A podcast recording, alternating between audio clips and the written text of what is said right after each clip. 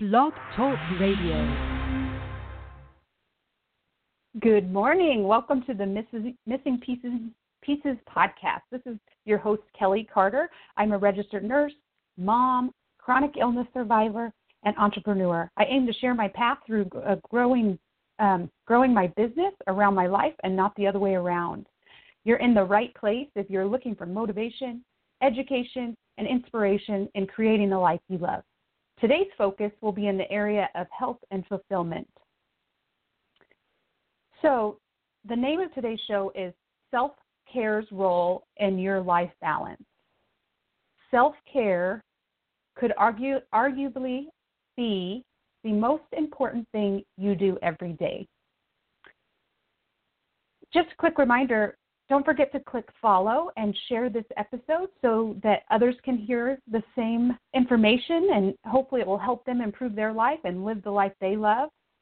Let's talk about self care's role in your life balance. Do you ever experience burnout or fatigue? Do you feel like you're always doing for other people and get frustrated? We're always taught to have compassion for others, but how about having compassion for ourselves? So, self care has been a huge part in my own healing journey. For those of you that don't know, I fell very ill in 2010. And it wasn't until 2014 or so that I really started implementing self care. And in that, when I started implementing it, one of the biggest things I did, and it may say sound ho hum, but one of the biggest things that I did was start a gratitude journal when you're focusing on things, you're going to see more of it. I don't know if you've ever heard of the reticular activating system, but that's your brain's way of filtering things out. We would go insane if we had to take in everything we saw, heard, um, experienced. So our brain has this specialized filter. And in this filter, if you've ever bought a new car and then all of a sudden noticed all those cars out there or a new dress and you notice everybody has that new dress that's your reticular activating system in action. So, a gratitude journal, what it does is it turns your focus, especially if you do it first thing in the morning, it's turning your focus to everything that you're grateful for. Well, that's turning your reticular activating system on.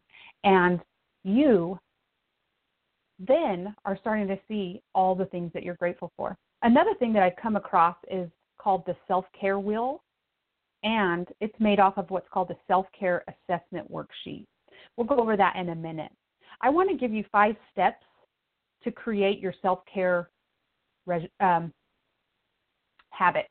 Let's call them habits because when you start something, it may seem like it's a little bit hard to get going, but after you start doing it a while, it becomes just ingrained habits and it's easy to do. It's easy to not do, it's easy not to do. So let's take the steps to do it every day.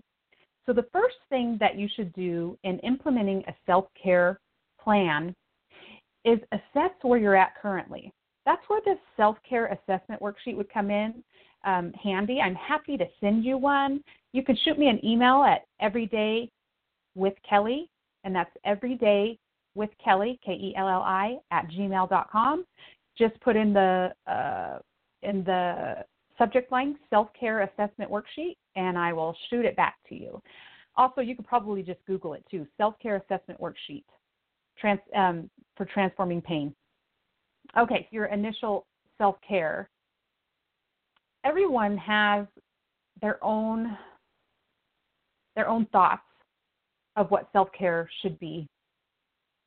But the best place to start to see what you think your self care should be and where it is now. Start by looking at a typical week or your calendar and examine where there are times that you have taken time out for yourself.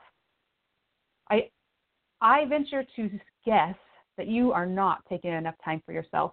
So assess the frequency um, and the activities to see your baseline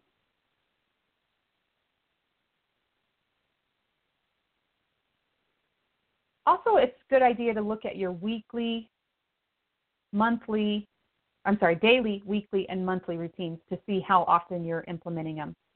Then we'll go into the planning and strategies for your self care plan. And that's when we're going to go over the self care wheel. So, first is assess, second is plan, action. If you take any action, it's the right direction. Even if it ends up being the wrong direction, it's easy to course correct when you are in motion. I like to think of a car in the garage. If you try to move the wheel and try to move the car, it's impossible. The slower you're going, the more impossible it is to move it. However, if you get going out of your garage and you're on the freeway and you want to course correct, you just need to use your finger, just a little tap, and you can course correct. The same thing in your life when it comes to self care. Okay, so one, assess, two, plan, three, take action, four, monitor. So you want to monitor your progress and remember, it's progress, not perfection when it comes to self care. Also, kindness. You want to practice kindness. There's enough negativity in the world, there's enough yuckiness out there that we don't need to be ugly in our own head. We need to be kind and compassionate. I like to think, if Christian or not, I like to think the universe or God knows nothing but love and kindness. We should be, and we are part of that. We should be implementing that for ourselves. So monitor your progress, not perfection. And number five, just keep swimming. It's called practice for a reason. So when we say like practicing medicine or practicing meditation, it's called practice because we must practice. It's just part of our life journey. So one, assess, two, plan, three, action, four, monitor, five, just keep swimming. And it's called practice for a reason. So let's go over the self care wheel. I came upon this just looking up self care because I feel it's so important to implement into your life. and I got this self care wheel from OlgaPhoenix.com. She has given me permission to use this in a book coming up, and so I want to make sure to give her for making this. I did not make this. So the self care wheel focuses on six areas in the center, it says self care wheel. The next circle around that says life balance. In order to have life balance, these six areas must be touched on. Okay? So let's talk about the first area physical self care. Physical self care is around safe housing, regular medical care, eating healthy, exercise, be sexual. Too often we let that go. Is very important. I recently read a study that it's best to go to sleep around 10:30 so that you fall asleep around 10:40, and people seem to get the best, most quality sleep around that time. Take vacations on the physical. Take time off. Massages, acupuncture, bubble bath. I like keep it simple, well, that sometimes people say keep it simple, stupid, but I like that kiss. It's just keeping it simple.